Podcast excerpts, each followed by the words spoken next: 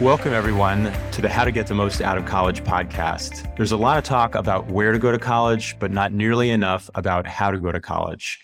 And it's the everyday decisions that drive your success. I'm your host, Elliot Felix. I've been a consultant to more than 100 colleges and universities, helping them improve their student experience. And I'm the author of How to Get the Most Out of College, where I take what I've learned about how college works and make it work for you. There's so many big changes and big adjustments for students as they enter and move through college. Some of them are intuitive and some of them are, are counterintuitive. And I, I think one of the things that's surprising is what you can and can't control in your life and in college. You know, it can vary from student to student and program to program. One of the tips in how to get the most out of college is about coping with less control. And so I am super excited to have Vanessa Bush here, who's the author of Embracing Your Perfectionist Self, to talk about coping with less control. If you haven't read it yet, her book is a great resource. It's a mix of anecdotes and research and advice in a really accessible way in a, you know, modular format, much like my own. So maybe some confirmation bias, but I love the format. I love the advice. And I'm so excited to have you here, Vanessa. Thank you, Elliot. I appreciate it. It's so great to meet you. And I'm so happy to be here as a guest on your podcast. There's so much that I could talk about with relation to control. So happy and excited to be here. Awesome. Well, I'm excited to get into, you know, the ABCs of perfectionism yeah. as it relates to control. Tell us a little bit about yourself. How did you get on this perfectionist kick or or lack thereof?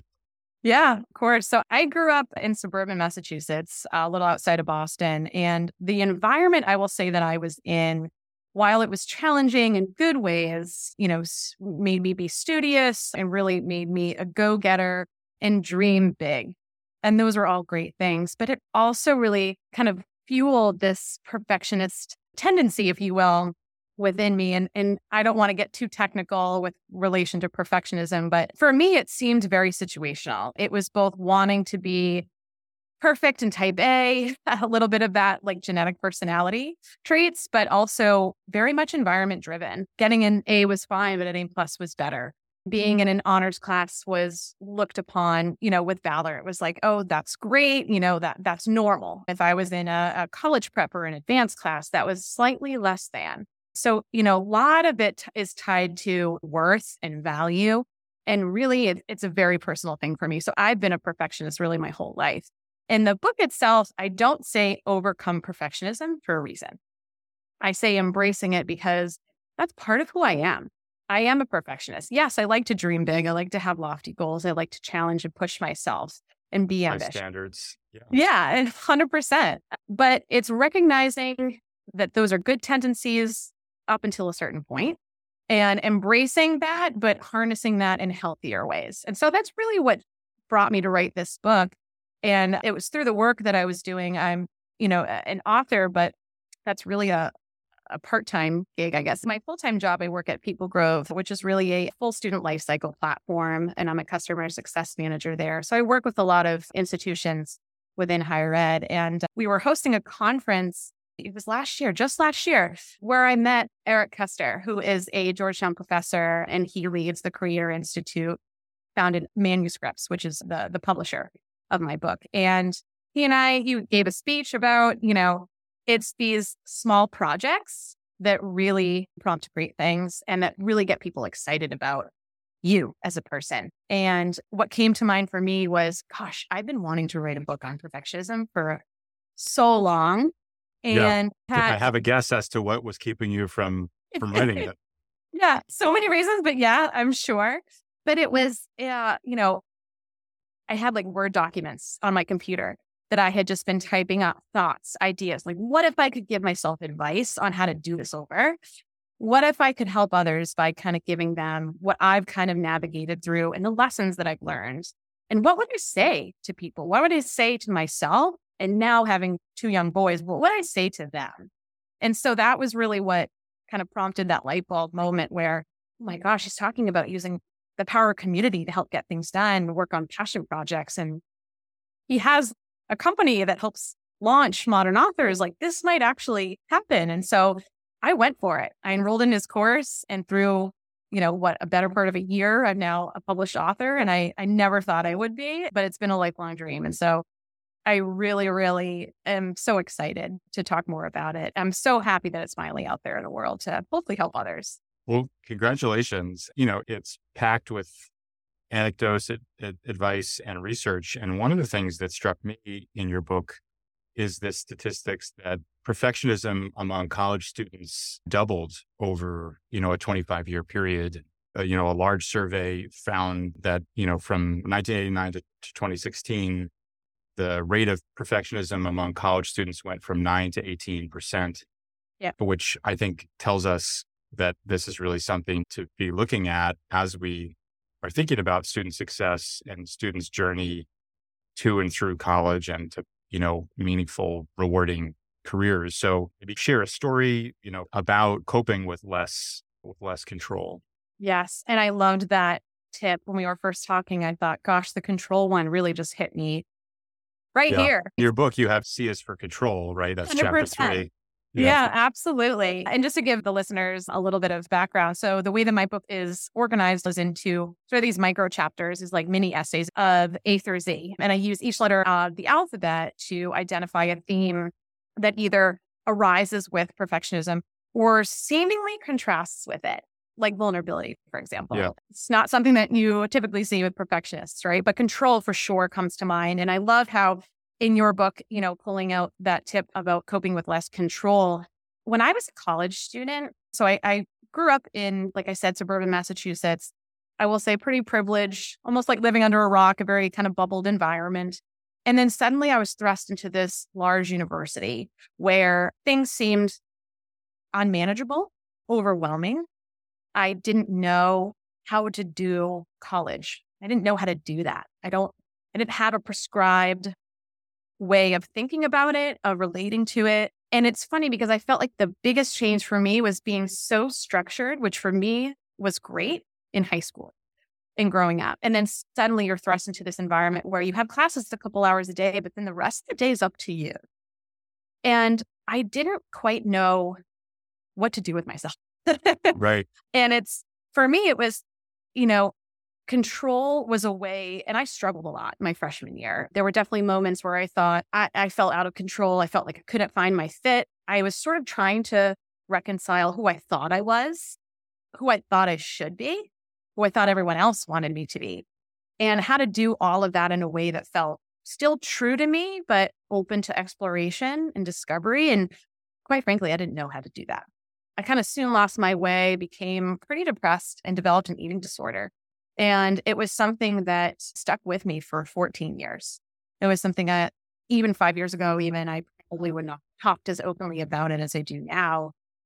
And it was horrible. I didn't know yeah. what to do with myself, right? But it's coping with less control, knowing I had a sort of a, an epiphany moment after returning after my mm-hmm. freshman year. And I just thought to myself as I was looking into perhaps transferring to a different university, is it really going to be any different?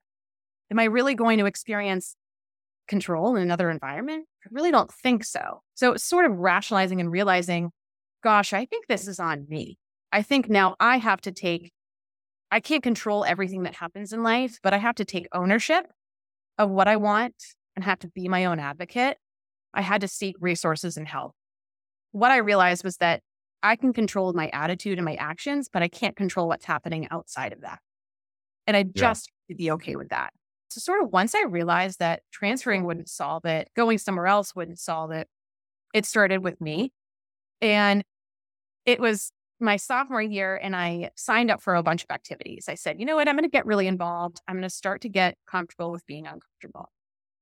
And that was the best thing I could have done. I moved in early. I was one of those move in helpers, and I just got to know people and just start conversations. So for me, control which interestingly enough, the origins of it is contra, which means against, and right. which means wheel or roll. So it's almost like going against the roll, right? Arresting yeah. kind of progress, or it messes with the natural flow of things. So why am I doing that?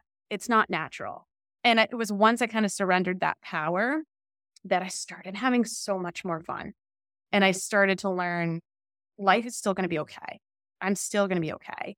it, it doesn't have to be scary. I can still have fun figuring things out, but I have to take ownership. I have to do that. And I have to be my own advocate. It's such good advice about taking ownership and advocating for yourself. And at the same time, recognizing that the roots of control are mm. contra or against. It reminds me of another great bit of advice. Aaron Dignan, who wrote Brave New Work, one of the points that he makes in that is that, you know, managers often, you know, like a typical manager will come to a meeting thinking that their job is to stop things. In order to manage risk, yeah. their job is actually to like, you know, provide edits, provide comments, provide feedback, keep something from getting issued, going out or whatever yeah. without, you know, meeting the bar. But you can actually flip that and say, like, actually, my job is to keep things moving. Instead of showing up and saying, like, what do I have to say no to? Saying up to say, like, what can I say yes to? And just yeah. kind of like turning the whole thing around and saying, where are the spots where I can go with the flow is really interesting. So, for folks that are trying to cope with less control in college, one thing they can do is recognize the situation they're in Right. And another thing they can do is advocate for themselves. What does that look like? How do people do that? What are the resources they should tap into yep. personally, professionally to kind of put your advice into practice? 100%. Yeah. And I think even a couple of years ago, the conversations around mental health really weren't open as they are, I feel like right. now. So I, I, going back to that statistic of nine to 18% with regards to perfectionism in college students, I, I would hazard a guess that it's even higher since the pandemic. But for me, what that looked like in terms of advocating and asking for help was using myself as a vehicle to seek out what I knew that I needed or ask other people what they thought from their experiences would be helpful. For me, that looks like, you know, going to professors that I trusted or going to join some clubs where I felt like I had some commonality with other people and just sharing and connecting means a lot it was so lonely being in my own world. And I thought that by closing myself off, I was protecting myself. I had never been less happy or more alone in my life than that first year. But that, again, that was a huge learning part for me where I understood that the value of my experience and the quality of it was in my hands. I was kind of almost my own problem, but my own solution as well. So it was up to me to figure out and seek out the resources. People don't know you're suffering unless you tell them. And so I went to, you know, went to a therapist, a mental health counselor, and she told me some really impactful nugget that I just I was floored. It's so simple and yet it made a lot of sense, but I couldn't believe I hadn't thought about it before. She said the amount of worry that you have will not actually impact the outcome. So right. as much as trying to control things, right? it probably won't even make a difference. And I thought, well, that's dumb. Why am I even trying then? so letting go and being kind of open to things is way more valuable. And, and living in your truth is so much more freeing than trying to stay closed off. Humans are all very, very similar. As much as we don't want to believe that, there are so many barriers, challenges that we all experience that are, are very similar to others, no matter what think, where they come from, what they look like. We're all human. We all have those experiences that are very similar. Yeah, I feel like, you know, as you're reaching out and you're building your support network, whether it's, you know, other students or professors, I feel like it's also finding the ones that are going to be supportive is also, you know, rather helpful. I know one of the other like bits of research that I came across in my book was the book called The Cost of Inclusion that talks about students basically adopting these like cookie cutter personas like i'm the caretaker yeah. you know i'm the educator and they do that to kind of like fit in but fit in is totally the wrong metaphor right because then you're like changing who you are to be part of a group as opposed to like finding a group that accepts you and I, I would imagine if you're trying to find support like finding your people that are going to accept you for who you are you know with some kind of shared interest is a key part of that yeah, I couldn't agree more. It's funny that you mentioned that because in my book, I talk a little bit about that in various chapters, but I felt like I was always trying to be that puzzle piece that fit into the wider puzzle rather right. than finding a puzzle that seemed to fit me. Another flip, yeah, that you yeah. need to do. Yeah. Exactly. I tried to mold like myself into all of these different personalities. And when I was, you know, growing up in high school, even I felt like because it was a smaller environment, it was somewhat manageable. I could turn on this side of myself to somebody, or I could act this way in front of someone. And then I'm suddenly in college and there's 10,000 plus students. It's unmanageable. That's not realistic. Right. I can't do that anymore. And that's part of why I felt like I lost that control and it gave me a lot of stress.